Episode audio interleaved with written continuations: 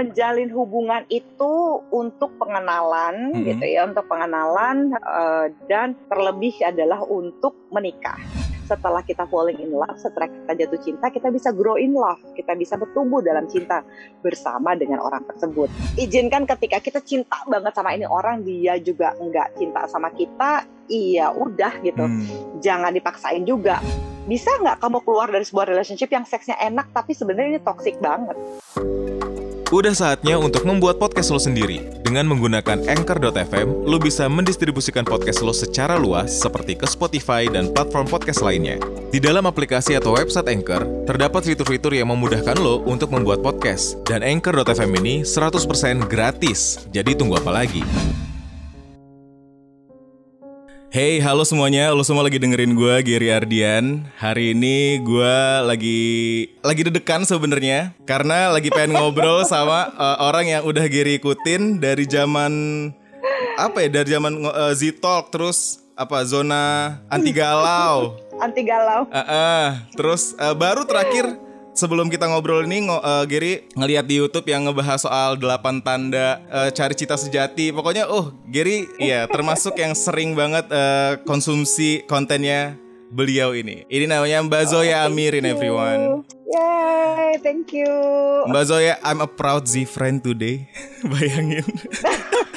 Akhirnya bisa you so ngobrol much. berdua sama idola. Aduh, Aku pengen bisa kayak kamu Ger gitu bikin kutipan-kutipan hits gitu lewat buku kamu kayak "Ah, aku Oh anakku iya. tuh berdua baca itu tuh kayak oh my god, oh my god, kutipannya tuh kena banget ya Mi jelek banget.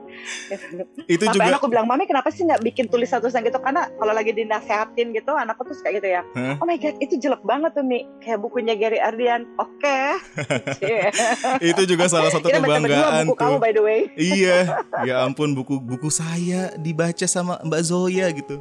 Pertamanya Iya, deg-degan, right. Tapi semoga Mbak Zoya suka ya. Hari ini Mbak Zoya, Gary pengen eh, ngebahas tentang sebenarnya kan cara memilih pasangan tuh banyak yang masih ah, Gary sih bilangnya masih masih masih jarang diomongin gitu ya, masih banyak yang buta lah. Karena kita kita tuh jarang banget Mbak dapet eh, pendidikan yang ngomongin soal hubungan tuh sendiri di luar akademik gitu kan. Semuanya eh, Iya. apalagi di anak muda yang eh, kalau misalnya dalam perjalanan hidupnya itu nggak punya role model atau nggak punya eh, lingkungan yang sangat positif untuk mereka, ini pasti jarang banget dibahas kan. Jadinya Giri pengen Iya. tahu sudut pandangnya seorang Mbak Zoya Amirin dalam memandang gimana cara untuk bisa memilih pasangan yang tepat. Ini kita pengennya ngebahasnya untuk yang eh, mendekati pernikahan lah, karena kan baiknya hubungan yang dijalani sebelum pernikahan emang tujuannya itu pernikahan itu sendiri kan. Jadi kita ngomongin soal, soal how to be mentally prepared before marriage gitu. Nah, sebelum iya. kita mulai, sebenarnya Gi- Giri punya or that question. Ini adalah pertanyaan yang kalau misal ditanyain ke orang-orang awam, pastikan jawabannya nggak bisa jadi tolak ukur kan. Tapi kalau ke Mbak Zoya, siapa tahu, siapa tahu ini bisa jadi jawaban. Oh iya Mbak Zoya aja Kamu ngomong kayak gitu. deg-degannya? kayak ujian. Pertanyaannya gampang kok Mbak Zoya. Mari. Oke, cuma tiga pertanyaan. Pertanyaan pertama, menurut Mbak Zoya, kalau disuruh milih, mendingan mencintai atau dicintai? Oh, mendingan, huh, this is tough question. Eh, men- ah, enggak lah, mendingan mencintai sih. Karena apa Mbak? Eh, because it between my control. Aku Ah. control freak. Ah, Karena kalau misalnya gini, kalau misalnya dicintai itu satu eh, kita itu bener-bener kalau dicintai satu kita mesti let go. mm-mm. dicintai itu kita eh, harus membiarkan orang mencintai kita dengan caranya dia gitu ya. Kalau mencintai itu semuanya tergantung kepada bagaimana aku fulfill, aku terpenuhi. Hmm. Karena aku percaya orang-orang yang bisa mencintai orang lain adalah orang yang terfulfill karena kita tuh biasa mencintai dengan cara kita disayang. benar. Makanya kenapa omongan ini penting? I- Hmm. I know like waktu tuh udah kayak orang gila banget deh bulan ini bulan mencintai ini kan ya. Tapi aku tahu bahwa yang Gary mau bahas itu dan eh, mereka-mereka yang follow Gary adalah orang-orang yang paling butuh denger ini gitu Bener. menurut aku. Karena kita tuh nggak pernah mampu mencintai dengan sehat kalau misalnya kita itu tidak punya pemenuhan, uh, kita tidak terpenuhi gitu rasa sayang kita. Terlepas dari kita broken home atau enggak, Hmm, hmm, kita punya masa lalu yang hancur kayak apa, kita Hmm. pernah dihianati, ghosting, betrayal apa pun itu gitu. Hmm. Tapi untuk menjadi better person instead of bitter person gitu, menjadi orang yang lebih baik dibandingkan jadi orang yang terpaku pada kesedihan itu susah gitu. Jadi aku pikir kalau aku bisa mencintai dengan tulus, aku pasti akan dapat cinta itu berbalik lebih besar. Tadinya aku kenapa aku galau karena gini ah enakan disayang lah gitu nggak usah pakai usaha tapi wait wait kalau gue cuma mau disayang aja berarti I don't have that capability gitu kan ya mental ini gue akan langsung susah Iya gitu. iya iya iya. iya. Mendingan aku mencintai berarti kalau aku bisa mencintai dengan tulus itu udah pasti aku akan dicintai dengan uh, timbal balik gitu menurut aku. Gary pun kalau disuruh milih mencintai atau dicintai, meskipun sebenarnya nggak bisa memilih keduanya, Gary juga lebih milih mencintai. Iya. Karena kan eh, kalau satu, kalau Iya. idealnya paketnya mencintai dan dicintai itu harus kita punya. Tapi kalau misalnya, Iyalah. ya kan, kalau dicintai kelihatannya kayak kita tuh pasif gitu, kayak kita tuh nggak mengupayakan Iya. sesuatu. Makanya Gary setuju. Kayak ada yang kurang gitu kayak aduh di dalam kontrol orang lain gue Iya, kalau iya, iya. dicintai ah gue mencintai aja deh gitu. Benar. Nah ini, in my control. Nah, nah ini berhubungan sama pertanyaan yang kedua, dis- masih disordered question. Mbak Zoya lebih memilih mencintai kelebihan atau menerima kekurangan? Wow menerima kekurangan Hmm, langsung gue jawab. hmm, itu adalah modal paling besar ya ketika kita akan membina hubungan apalagi pernikahan. Selama Hah? kamu nggak bisa menerima kekurangan orang lain, jangan pernah menikah. Titik. Apalagi cuman berharap dia nanti berubah gitu ya mbak Oh my, itu lebih lebih pengen koprol lagi. Pengen koprol Karena aku inget aku ingat banget pas lagi waktu aku lagi praktek ya, Hmm. pas lagi lagi ngambil S2 aku lagi praktek gitu, terus Hmm. eh, salah satu ini ya eh, itu kayak panutanku banget gitu ya, eh, Dokter Pram, Nah, Dokter Pramudia itu kepala eh, be- apa bagian poli jiwa bangsa jiwa di RSA Minto Harjo. Oke Beliau tuh cuma bilang begini, ya kalau misalnya apa tadi pilihan Gary yang pertama menerima Mencintai kelebihan, kelebihan atau menerima kekurangan mencintai kelebihan. Kelebihan itu Ger Hah? otomatis mudah sekali untuk bisa dicintai Bener ya. Iya Lo mau lebih duit, lebih ganteng, lebih cantik, lebih apa pun itu mudah sekali. It's by default, ya Hmm. kan? Orang yang menyenangkan itu mudah untuk dicintai, tapi Hmm. itu butuh ke- kedewasaan, butuh kebesaran hati Hmm. untuk bisa menerima kekurangan orang. Seumur hidup, bayangin aja, misalnya kita akan menikah sama dia, ya taruhlah kita sehat-sehat, kita akan sama-sama sama dia 50 tahun, Ger. Hmm. 50 tahun menerima kekurangan orang yang sama. Dan Benar, kita benar, nggak benar. boleh berharap dia akan berubah. Bayangkan Benar, kan benar. pekatnya gitu. Jadi selama kita nggak bisa menerima kekurangannya dia, jadi gini, kayak misalnya, ah aku mau menikah dengan Gary, Eh, tapi gimana ya, Gary itu kekurangannya ABCD, itu mendingan jangan nikah. Tapi kalau misalnya gini, aku mau menikah dengan Gary walaupun dia Hmm. memiliki kekurangan ini ini, itu bedanya jauh. Iya. Tapi sama walaupun, kalau walaupun itu ada acceptance-nya. Kalau tapi itu pengecualian. Hampir selalu orang yang mengatakan ini nggak berhasil sih dalam relationship-nya. Iya. Kata kuncinya acceptance ya mbak ya Karena kan Acceptance. jadinya kita harus cari seseorang yang kekurangannya bisa kita terima Kalau kekurangan itu masih Iya. dalam kadar tolerir kita Itu baru baru bisa jadi hubungan yang sehat nantinya gitu ya Iya. Menarik Kalau nggak jadi codependence, jadi toxic, jadi bucin, keluar lah kita. Terakhir di Solid Question Sebelum nikah menurut Mbak Zoya Seseorang itu lebih baik pacaran dulu Atau nggak apa-apa deket sama banyak orang aja Menurut aku pacaran. Hmm, Kalau udah yakin pacaran. hmm. Kalau belum yakin ketemu banyak orang. Oh. Kenapa? Karena komitmen ya mbak? Komitmen. Hmm. Kalau udah tahu apa yang lo mau, udah dapat kurang lebih seperti apa, lo pacarin supaya lo jelas gitu ya mau ke mana. Hmm. Em, kan kalau dalam teorinya Lee Hmm. bahwa orang itu untuk bisa jatuh cinta kan butuh kedekatan Hmm. ya. Butuh uh, similarity butuh kesamaan gitu. Butuh kedekatan kesamaan gitu. Makanya dari cinta lokasi apalah gitu ya. Uh, jadi kalau lo nggak tahu apa kesamaan yang bisa lo nikmati dalam jangka waktu panjang kan Hmm. nggak bisa kita aduh gue bosen nih sama Gary. Gue mau putus ah. Gue mau cerai ah. Come on.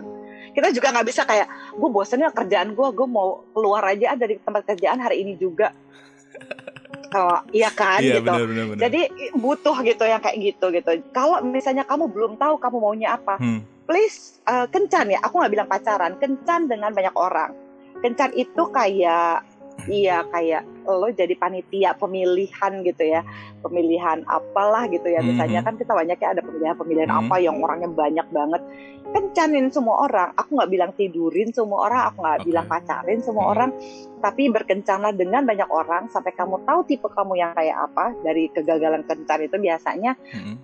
orang yang paling cocok itulah baru kamu pacarin dan akhirnya kamu nikahin. Aku agak deg-degan kalau misalnya menikah tanpa pacaran, Mm-mm. ya. Aku respect orang yang menikah, eh, misalnya mau menikah dengan ta'aruf Iya. sekalipun gitu. Apalagi sekarang ada yang ta'aruf lewat internet ya, Ger. Ya ampun, lewat Iya iya Instagram. bisa online. Terus mereka pada, eh, aduh, em, artis pula banyak banget followernya.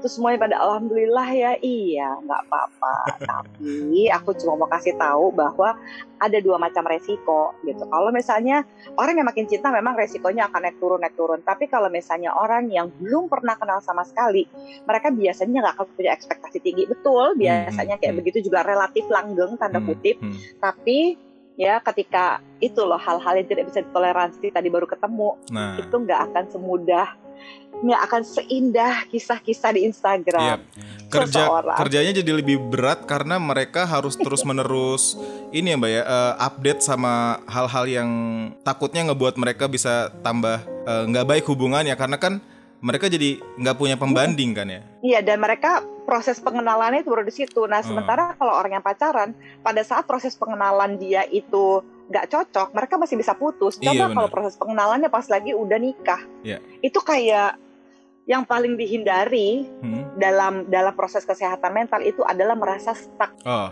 ya kan merasa, aduh gue nggak bisa Terjebak ke mana-mana gitu ya? lagi nih gitu.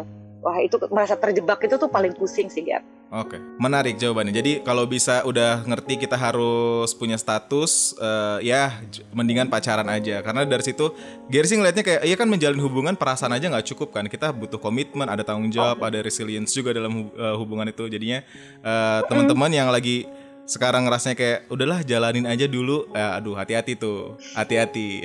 Iya gue paling ngeri yang kayak gitu itu justru jangan dipikir itu oke loh gitu jalanin Nah. dulu itu deg-degan kalau menurut aku sih. Iya, aneh soalnya Mbak, karena orang menjalani hubungan tanpa status padahal pengennya mereka, goalsnya mereka ke status itu sendiri gitu kan. Jadi kayak Iya. mereka pengen nikah nih, peng- nikah aja nggak Hmm. bisa dibilang pasangan per- pasangan yang sudah menikah kalau nggak ada ijab kabul. Kenapa waktu Iya. mereka pasang pacaran nggak ada ijab kabul pacarannya juga gitu kan? Iya, iya. Dan itu kayak gini. Eh, eh, Ger, naik yuk, jalan yuk. Hmm. Ke mana? Hmm. Eh, ke mobil. eh, itu yuk, sama, di mobil gue ya. Iya. Udah masuk mobil nih, terus Hmm. jalan nih. Mau ke mana? Jalanin aja dulu, Ger. Mau ke mana? iya iya, angkot aja ada rutenya ya Mbak. Iya iya iya benar benar Nah, benar. kok pacaran bisa jalanin aja tuh kayak la la la la la. Gak sanggup. Oke, dari dari obrolan kita ini, jadi kalau misalnya bisa ditarik kesimpulan, menurut Mbak Zoya, menjalin hubungan tuh buat apa sih Mbak? ah gini eh, menjalin hubungan itu untuk pengenalan Mhm. gitu ya untuk pengenalan eh, dan terlebih adalah untuk menikah tapi menikah itu bukan tujuan hidup Hmm, menikah itu bukan sebuah keharusan gitu Mhm. ya. Iya memang susah ya kalau ngomong kayak gini ah menikah bukan keharusan oh my god gitu. Tunggu jangan saya dirajam dulu gitu ya. Menikah itu adalah pilihan hmm, ya. Uh, jadi dalam proses kalau memang kamu mau menikah gitu Hmm. ya sanggupkah membayangkan kehidupan pernikahan itu yang seperti apa? Dan yang paling penting itu sanggup nggak menghadapi segala kekurangan orang? Karena ya sekali lagi kelebihan itu mudah sekali untuk diterima. Tapi kekurangan itu susah gitu ya. Hmm. dan uh, mementingkan orang lain selain diri sendiri tanpa kehilangan diri sendiri itu Hmm. modalnya gitu ah itu jadi bagus. kalau kita nggak kenal diri kita, kita nggak kenal batasan diri kita, kita tidak eh, bagaimana kita sampai not losing ourselves, apalagi perempuan sering banyak kehilangan dirinya, jati dirinya di dalam sebuah relationship gitu ya. Hmm, Itu susah kayak misalnya perempuan nih ketika dia menikah, taruhlah dia menikah dengan seorang Gary Ardian, tiba-tiba dipanggil Ibu Gary, namanya hilang, ya kan? Nah, Gary misalnya punya anak, taruhlah namanya Salsa gitu, tahu tuh Mhm. jadi mamanya Salsa, dia hampir gak pernah disebut sebagai namanya, jadi itu kan Menarik. kita ma- makin kehilangan jati diri Iya, gitu iya, ya. Nah, eh, susah gitu kalau misalnya kita eh, bisa mencintai seseorang, me- me- apa ya, meng- mendahulukan kepentingan orang lain tanpa kehilangan diri itu sih eh, menurut aku adalah eh, perjuangan Yep. perjuangan terberatnya gitu. Heeh. Jadi jangan dipikir oh nggak apa-apa aku siap, aku siap. Oke. Jalanin aja pacaran dulu gitu ya. Kalau pacarannya udah bisa sehat, udah bisa eh, ini Benar. apa berproses gitu ya, baru menikah menurut aku. Jadi aku tidak setuju dengan Indonesia tanpa pacaran. Maaf ya, kalian sucks. Data kalian itu aneh secara psikologis, eh, sumpah aneh banget gitu. Aku aku merasa bahwa setiap orang harus harus punya kemampuan untuk memilih Hmm. apakah dia mau ta'aruf atau mau tidak ta'aruf gitu Yep. ya. Setiap orang harus harus punya harus memiliki kemampuan untuk Yep. memberikan konsekuensi gitu ya. Hmm. Nggak bisa lo mau bikin Indonesia tanpa pacaran dengan pandangan yang sesempit itu. Ya kan Hmm. kalau pacaran kan rugi buang-buang duit. Hey, kita ya pergi beli bawang ke pasar, kita milih-milih. Masa iya pasangan hidup nggak milih-milih, Yep. cuma ngelewat lihat doang gitu like Benar benar benar. Bahkan Gimana menurut sih, Gary gitu? ini Mbak eh, yang ibaratnya ta'aruf yang kesannya kayak mempersingkat semuanya pun ada tahapan-tahapan pengenalan yang ha- kalau misalnya diikutin Iya. semua itu berat juga sebenarnya. Nggak nggak se nggak Kan segampang. jadi mesti iya. ketemu juga kan Benar, Ger? benar. Habis dia milih sininya, dia ngeliat dia ngeliat Iya. orangnya dulu Benar. ini itu, nggak ada yang pure bener-bener ngeliat foto doang. bahkan gitu. bahkan boleh bahkan setahu Gary bahkan mereka boleh pa- apa namanya dating dulu meskipun mas, mesti ditemenin sama orang ya tapi emang Iya. proses perkenalan Jadi- tuh wajib gitu Datingnya tuh kayak ngobrol kan Ger? benar Hmm, benar Iya, itu dia. Kan aneh nggak ada yang sepure-purenya, yang dijodohin aja Ha, gitu ya. Biasanya Iya, kan benar. begitu kayak yang dijodohin. Suruh coba kamu temuin dia, obrolin hmm, gitu. iya. Eh, seru nggak gitu. Kalau misalnya udah itu ya oke gitu. Coba kita ngomong antara keluarga, tapi kamu Hmm. temuin dia dulu gitu. Ada waktunya, ada jangka waktunya kok. jadi sebenarnya menjalin hubungan tuh Mbak Zoya baru rekomendasikan kalau orang itu udah selesai sama dirinya sendiri dulu gitu ya Ya, Eh, ya. bukan bukan untuk anak-anak muda yang bahkan belum tahu cinta itu apa Ah, kalau gini, masalahnya cinta itu kan adalah juga perasaan Hmm. ya. Cinta itu adalah aksi gitu. Cinta itu so many ways and so Hmm. many things ya. Hmm. Eh, kenapa sih ada institusi pernikahan? Karena cinta sebagai perasaan gitu, itu bisa berubah.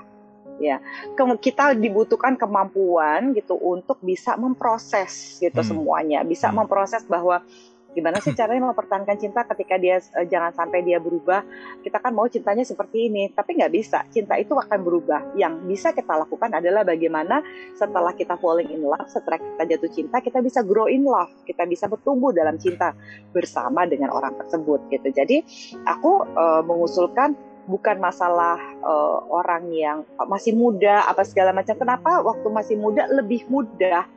Karena mungkin belum tersakiti, prosesnya masih bersama-sama. Buat aku malah oke. Ya, memang semakin banyak kita tahu, kita akan semakin pemilih ya. Tapi nggak apa-apa juga. Yang penting aku pernah tuh mengquote ini itu di di Instagramku di salah satu foto gitu dan orang pada bingung. Aku bilang ini, cinta itu bisa dirasakan semua orang, tapi nggak bisa dinikmati. Kenapa? Karena makin ketika jatuh cinta ada aja yang denial, enggak gue nggak suka sama dia, ih kok ini banget sih gitu. Orang tuh lupa bahwa jatuh cinta itu kayak jalangkung, bisa kapan aja, di mana aja, we don't know. Kita nggak bisa milih. Ternyata aku mau jatuh cinta sama Gary, aku mau Hmm. jatuh cinta sama Henry Cavill, aku mau jatuh cinta sama siap, nggak bisa gitu Iya. kita udah punya listnya. Aku mau jatuh cinta sama pria yang seperti ini. Aku mau jatuh sama cewek yang modelnya begini begini begini. Eh ketemunya sama yang berbeda juga gitu. So di proses di perasaannya di honest to yourself. Enaknya sih kalau misalnya masih muda belum terlalu banyak ini itu masih lebih lempeng kayak Hmm. film Enchanted. Ah. Waktu si prinsesnya keluar dari buku komik terus dia gitu bilang ini, hah, why you have to date? Iya karena kencan itu kita bisa saling mengenal. Kenapa kan sebenarnya hidup sesimpel itu. Lo jatuh cinta, lo married, and that's it. Tapi kan human itu sangat-sangat complicated ya, kompleks dibuat jadi susah. Akhirnya cinta jadi sesederhana dan sekompleks itu gitu. Kalau menurut aku harusnya sih sesederhana mungkin. Ketika kamu masih muda dan kamu ngerasa cinta harus sesimpel itu ya udah asal kamu bisa mempertahankan kesimpulan itu ketika datang yang namanya kompleks Hmm. kompleksitas dari relationship yang which is akan terjadi gitu kamu bisa nggak ngatasin berdua. Selama kamu udah yakin kayak gitu, ya berproses aja. Oke. Gitu. Kalau gitu Mbak Jadi Zoya, berapapun usia kamu, selama kamu yakin, Hmm. I think it's fine ya. Maksudnya berapa usia? Maksudnya sudah dewasa ya. Oke. I'm- Aku berbicara pada mereka-mereka yang berusia 21 tahun ke atas. Kenapa 21 tahun, Ger? Karena 21 tahun prefrontal cortex kita atau otak depan kita itu sudah tumbuh sempurna. Artinya setidak-tidaknya secara biologis kamu memiliki kemampuan untuk menentukan baik buruk benar salah gitu. wow. Kalau aku nggak menyarankan yang di bawah, di bawah umur 21 tahun. Hmm. Ketika kita prefrontal cortex kita sudah mampu, kita akan punya pengalaman dan kita bisa berproses lah ke depannya. Setidak-tidaknya modalnya udah lumayan lah ya kalau 21 tahun Menarik. ke atas tuh. Oke. Terus kalau gitu buat Mbak Zoya, konsep jodoh tuh kayak gimana Mbak? Kayak the one itu ada nggak sih? Jodoh. Ada, menurut aku jodoh itu 50% di tangan Tuhan, 50% di tangan kita. Jadi nggak 100% di, di tangan Tuhan ya? No, nggak 100% di tangan Tuhan. Aku Hmm. percaya gini, Tuhan itu eh, memberikan kesempatan pada kita untuk bertemu. ya, mungkin nggak sih jodoh kita kelewatan? Mungkin kalau kita tidak bereaksi terhadap jodoh kita itu, kita Hmm. kita nggak bereaksi sehat terhadap cinta, Hmm. jodohnya bisa kelewatan berapa kali gitu. Kayak kayak pacar ketinggalan kereta mungkin gitu ya. Jadi Tuhan itu mempertemukan Mm-mm. Iya, membuat orang saling tertarik, tapi gitu ya. Aku juga percaya pada free will. Aku percaya pada kebebasan setiap Kehendak. individu untuk memilih. Ketika dia sudah dibikin jatuh cinta, dibikin ketemu gitu ya, ada sparknya di sana. Kamu mau nanya nggak nomor teleponnya dia? Ah. Kamu mau nggak diajak kencan? Kamu akan iya nggak ketika diajak kencan? Terus setelah kencan, eh, meskipun semua rasa itu diada, tapi kan ya namanya manusia ya itu lagi Hmm. cintanya dirasain tapi denialnya banyak. Aduh nanti kalau dia nyakitin aku seperti yang sebelumnya, apalagi yang suka mencintai yang sekarang seperti sisa cinta yang dulu, ya Waduh. ampun gitu gak kelar-kelar ya. Gitu. Jadi sebenarnya jodoh orangnya udah beda. Hah. Jadi sebenarnya buat Mbak Zoya jodoh itu nggak cuman satu ya. Kita tuh bisa aja, misalnya Ya. nggak cuman Gary untuk pacar Gary yang sekarang, tapi bisa aja Ya. untuk kita ketemu jodoh-jodoh berikutnya gitu. Apa aja Ah, gitu. menarik. Kita mungkin ya kita bertemu juga dengan dengan beberapa soulmate bisa. Ah. Makanya aku tuh menurut aku basi ketika ada orang sudah menikah lalu bilang, aduh, gue baru ketemu nih soulmate gue sekarang. Hah, soulmate kamu tuh yang kamu nikahi, yang kamu pilih untuk kamu nikahi, jadikan Iya, dia iya, iya. soulmate kamu. Ketika kamu ada orang yang perasaannya lebih kuat, itu bukan perasaan cinta Hmm. yang sesungguhnya, itu adalah novelty, itu adalah Iya. sesuatu hal yang baru. Sesuatu hal yang baru pasti lebih seru gitu ya Benar, benar, benar. tapi salah nggak kamu jatuh cinta sama orang lain enggak tapi ya ketika kamu tahu status kamu seperti apa Hmm. status dia seperti Hmm. apa kan aksi kamu terhadap cinta itu yang menentukan kamu manusia yang seperti apa kan gitu Jadi bukan yang kita tuh berarti kalau nyari pasangan bukan cari yang bukan fokus cari yang terbaik the one-nya kita The tapi yang tepat ya Mbak, yang kompatibel lah ya. Iya.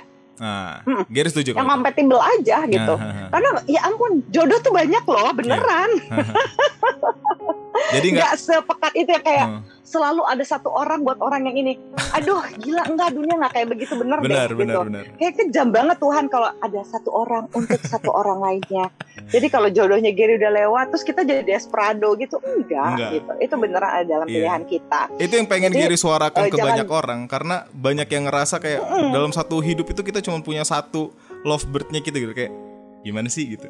Kayak terlalu No. iya bener terlalu kejam Tuhan kalau kayak gitu. Padahal hati kita cukup luas untuk menerima kita aja bisa sayang sama ibu kita, ayah kita, teman dekat kita, Ya. semuanya kita punya bisa menyayangi banyak orang. Iya, bener. Dan jangan lupa kita bisa mencintai Hmm. ya dua orang secara romantically, sexually Hmm. itu dengan kita bisa mencintai dua bahkan tiga orang eh, sekaligus. Ah, Aku bukan menga- mengusulkan poligami atau Hmm, lo mesti poliamori dan Iya, segala iya. macam enggak. Tapi gini, artinya naluriahnya kita ada tetap gitu ya. bisa mencintai orang sebanyak itu naluriahnya itu ada tinggal kita memilih pasti di antara kayak tiga empat orang itu kita akan akan punya favorit gitu dan kita pilih yang favorit itu aja Iya. seperti juga anak kita pasti akan sayang nanti deh sama anak kita kita punya anak dua tapi bisa nggak satu ada yang lebih sedikit ini sayangnya ada favoritnya dikit ya ada Hmm. nggak apa-apa juga nggak apa-apa. Jadi sebenarnya apa yang menurut Mbak Zoya perlu kita pertimbangkan ketika kita pengen memilih pasangan?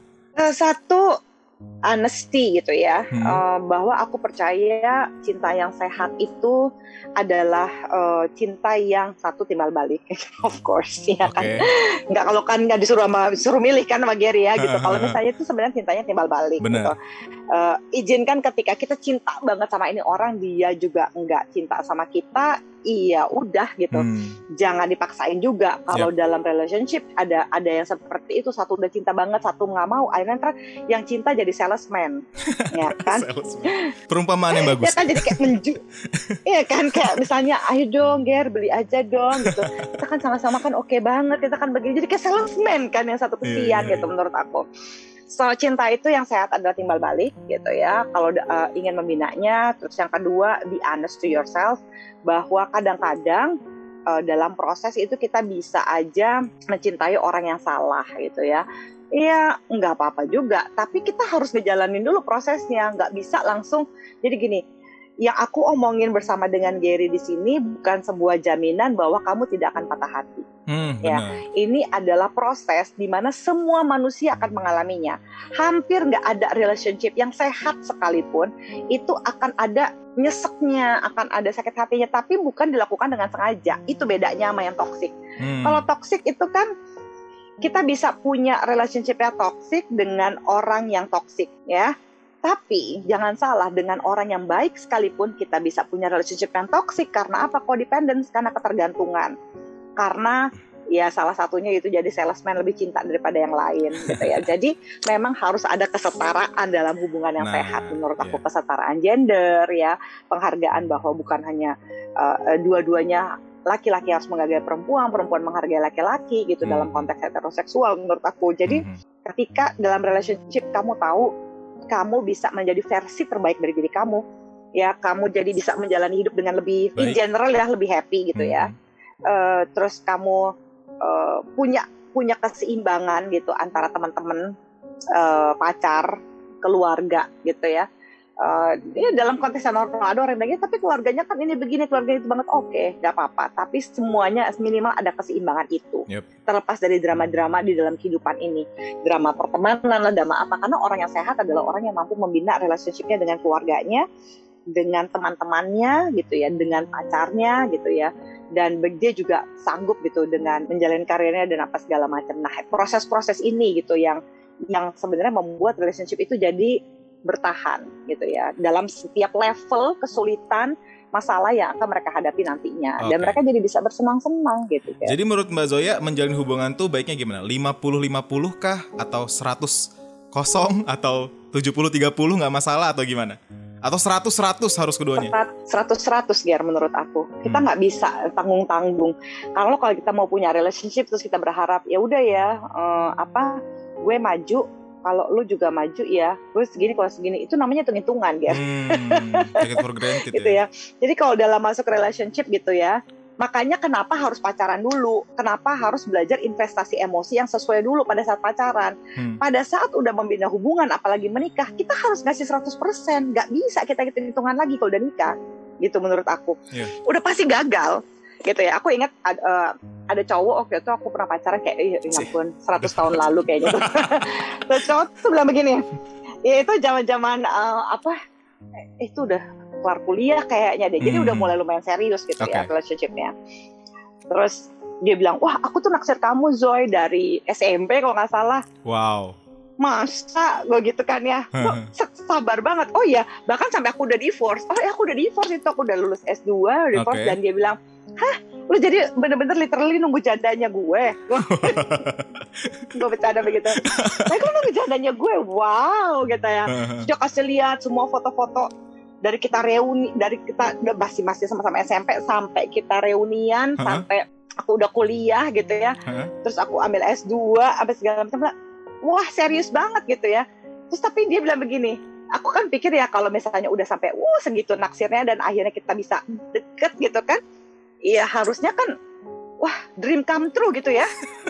Dia malah bilang begini Hmm. ini kayak pembelajaran gue tuh kayak ketawa banget deh. Hmm. dia bilang gini eh eh Zoe tapi gue nggak bisa cinta sama lu 100% ya. Waduh. Aku gitu kan. Why? Iya karena gue pernah sayang banget sama orang 100% dan dia Aduh. ngebohongin gue. Dan gue nggak bisa jatuh cinta sama orang lagi kayak gitu so gue bilang gitu Hmm. lo nggak rela untuk menjadi rentan lo nggak rela untuk menjadi vulnerable Hmm. nggak bisa gue se-vulnerable itu lagi terus gue bilang so gini gue bilang gini dia salah banget sih ngomong sama psikolog kayak begitu ya gue bilang gini jadi gini ya let me uh, let me rephrase yang aku pahami ketika kamu Hmm. ngomong kayak begitu berarti kamu tidak bisa mencintai aku sebagai aku ya Zoya ini Hmm, gitu ya hmm. yang sekarang ini ada depan kamu dan we have like a lot of good time together kita punya obrolan-obrolan yang asik gitu kamu nggak bisa mencintai aku sepenuhnya sebagai aku karena kamu pernah disakiti oleh perempuan yang bukan aku Iya. dia shock sebentar gitu ya dia napas dia eh i- i- i- iya dia gitu oh, oke thanks aku bilang begitu so eh, apa namanya hmm, Jadinya nggak lanjut berapa hubungannya? lama enggak aku aku Ah, aku bilang aku banget gitu ya. ya. karena laki sebenarnya Ger laki itu kalau menurut Helen Fisher gitu ya Uh-huh. itu adalah makhluk yang simple. Kalau dia suka, dia akan ngejar, dia akan melakukan segala cara gitu ya untuk bisa bersama dengan kita. Benar. Kalau memang aku adalah seseorang yang dia katakan dia sangat-sangat cinta dan dia kejar, dia sebel waktu gua nikah, akhirnya dia tunggu jandanya gue, sekarang gue udah single dia begitu, kayak hah segini aja perjuangan hidup lo, gue mau dikasih sisa cinta dari orang lain. Yang gue nggak nyakitin lo seperti dia, kita Hmm. lagi berproses tapi dia udah menjanjikan bahwa dia nggak mau mencintai aku. Sebagaimana aku apa adanya aku nggak minta dia berapa persentase gimana sih cara dia ngukurnya gue juga nggak ngerti ya. Tapi aku hanya minta dia cintai sebagai aku gitu Hmm. buat aku sih itu permintaannya cukup masuk akal dan aku nggak mau dia merubah demi aku aku mau dia berubah demi kebaikan dia Yap, gitu betul. jadi kalau sampai dia bilang begitu, ya abis aku, aku lagi udah kencan sama orang lain, aku udah dekat, terus dia, eh aku, hmm, aku mau deh mengusahakan ini lagi. Enggak udah telat sayang, aku udah gak nafsu juga. Dia waktu itu Gitu. mungkin belum Aku sadar ya Mbak ya. Iya, dia mungkin belum Mm-mm. sadar kalau trauma itu butuh diterima gitu kan. Jadi kayak Iya. dia masih nganggep hidup di masa lalu juga jadi kesannya kalau kayak gitu kan. Hmm, gila ya, berarti lo bayangin tuh, ya berarti kan tetap kan pikirannya dia, ininya Pasti. dia masih sama perempuan yang lama itu. Nah, Hmm. apa pun yang dari perempuan lama itu nanti akan ke-trigger dong ke aku kan it's not fair Iya, menurut benar-benar. aku gitu. Harusnya aku mau dicintai dulu. sebagai aku aku mau eh, eh, kalaupun kita marahan marahan karena kesalahan kita gitu ya Hmm. of course aku aku juga punya eh, aku juga punya beban gitu Hmm. aku juga punya baggage gitu ya Mhm. mau namanya Prada Louis Vuitton kah Christian Dior tetap ya luggage is eh, baggage is baggage gitu kan ya jadi eh, beban-beban masa laluku apa pun itu brandednya juga aku bilang sama dia honestly misalnya gini oh eh, aku pernah menghadapi pernikahan dengan betrayal kamu kan belum pernah menikah aku bilang Hmm. begitu. Jadi aku tahu apa tuh triggerku gitu ya. Nah supaya aku tidak secara otomatis memarahi kamu karena triggerku aku akan kasih tahu aku akan kasih tahu ketika aku ketakutan nih. Aduh dulu eh, ketika mm, mantanku begini-begini biasanya mulai selingkuh aku takut nih sekarang buat aku fair dong Hmm. gitu Hmm. aku juga punya ketakutan itu tapi aku bersedia untuk untuk berproses untuk tidak melihat dia sebagaimana ma- mantanku gitu ya Iya. jadi ketika dia punya gerak-gerik similar yang sama yang dulunya itu eh, adalah potensi untuk eh, betrayal Hmm, gitu hmm. aku akan omongin aku janjiku udah sampai segitu amat maksud gua iya. ya udahlah ya gitu itu Jadi- kan fair gitu. Nah. eh dia malah langsung langsung matok gitu. Gua paling ya cinta sama lo 40 persen. Gimana ngukurnya ya? Kayak bikin bikin kaget kali ini dong gimana sih? Gitu. Giri, Giri Aduh, biasanya gini Mbak Zoya. udah belum apa apa udah ditaker deh. Iya bener.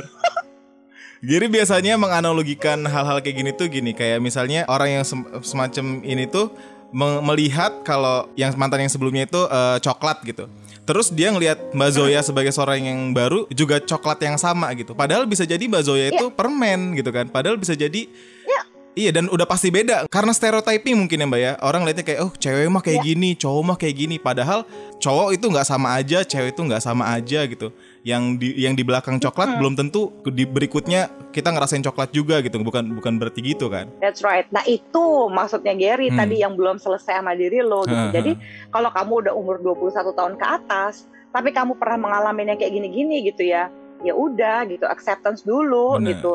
Uh, sembuhin dulu lukanya gitu baru membina dengan orang lain. Iya, gitu. toh Kalau jadi enggak, bekal pengalaman kan? Itu pada orang lain. Hmm.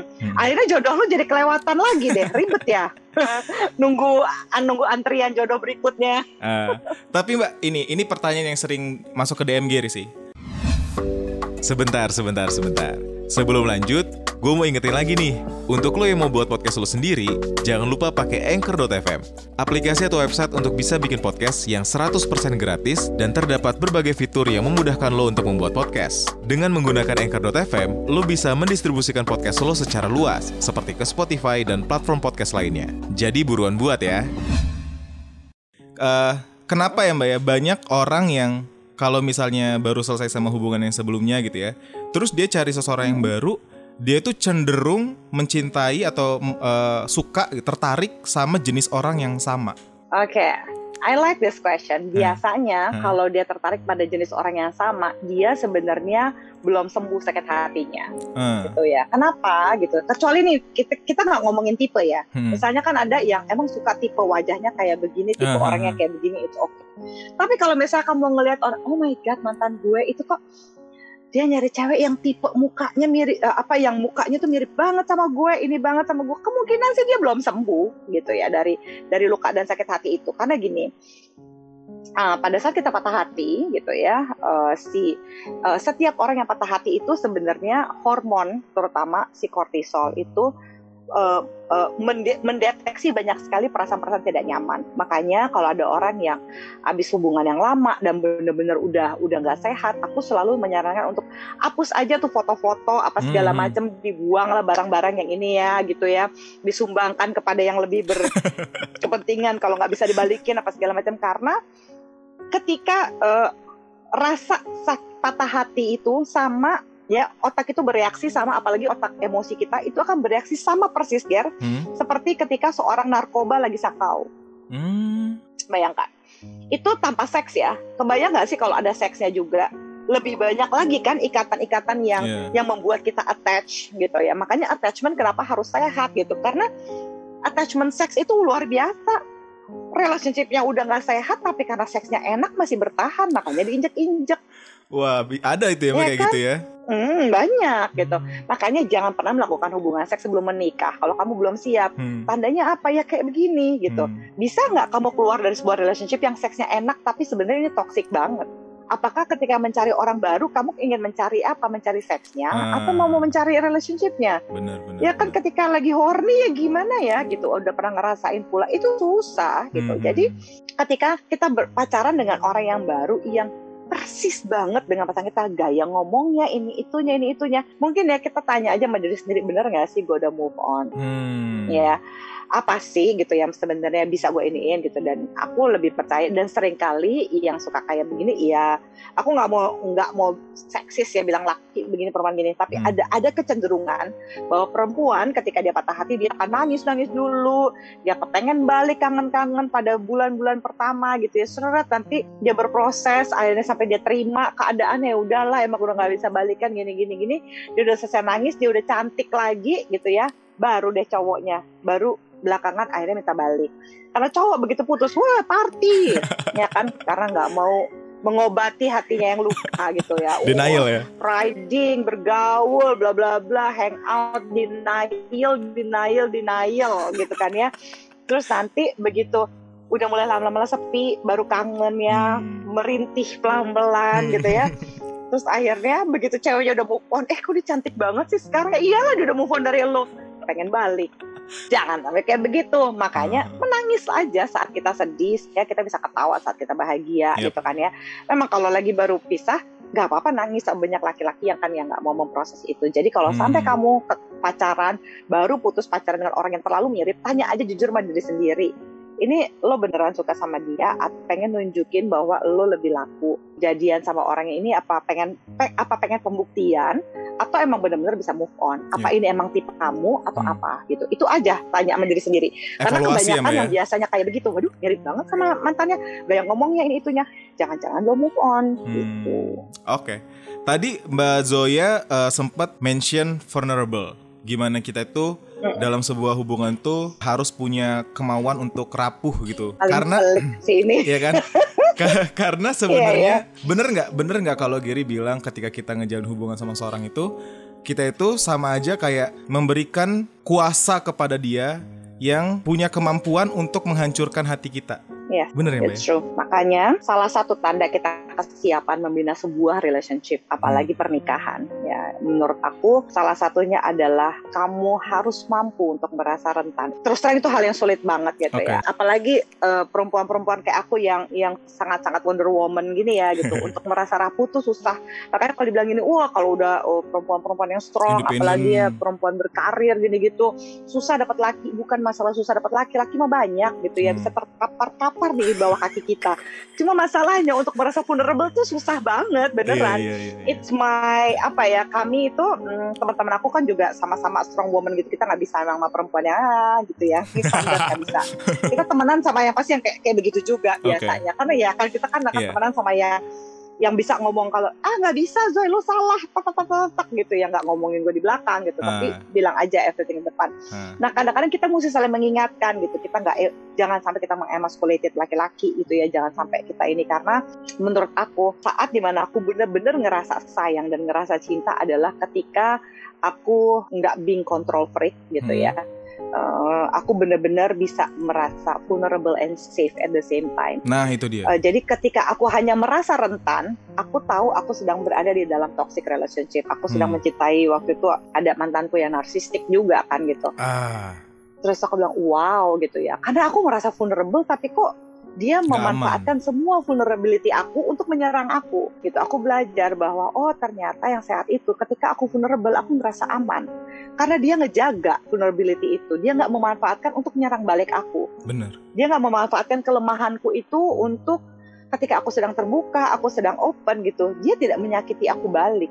Wow. kalaupun dia menyakiti itu bukan karena sengaja Ger. Yap, Gary setuju banget dan kayaknya. Gary bakal uh, tutup podcast yang di Spotify ini dengan kalimat Mbak Zoya barusan. Mungkin Gary bisa nambahin gini Mbak. Gary sering bilang jatuh cinta kan adalah kepada siapa kita bersedia patah hati. Jadi ketika memutuskan untuk mencintai di satu itu pula kita itu Iya. menyediakan hati kita untuk disakitin. Jadi kita tuh harus berhati-hati untuk memilih yang benar-benar baik, yang sadar kalau dia punya kemampuan buat hati kita hancur dan berantakan, tapi dia memilih untuk Iya. tidak melakukannya. Yes, cakep. Gue jadi writer ah. keren keren keren keren keren oh iya jangan lupa teman-teman Mbak Zoya juga punya podcast di Spotify namanya Zozo Lab sama Zola. Mbak Zola ya eh siapa bener ya Mbak Zola ya Ya Zola. Nah, abis ini bisa. Abis ini bisa dicek eh, buat dengerin petuah-petuahnya dan kalau di sana lebih lebih ke 21 ke atas sebenarnya tapi juga ilmu yang Yes. ilmu yang bagus dan menurut Gary eh, harus kita milikin apalagi persiapan pernikahan.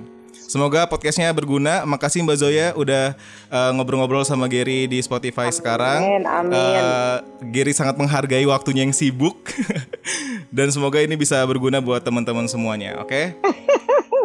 Bye Mbak Zoya. Bye.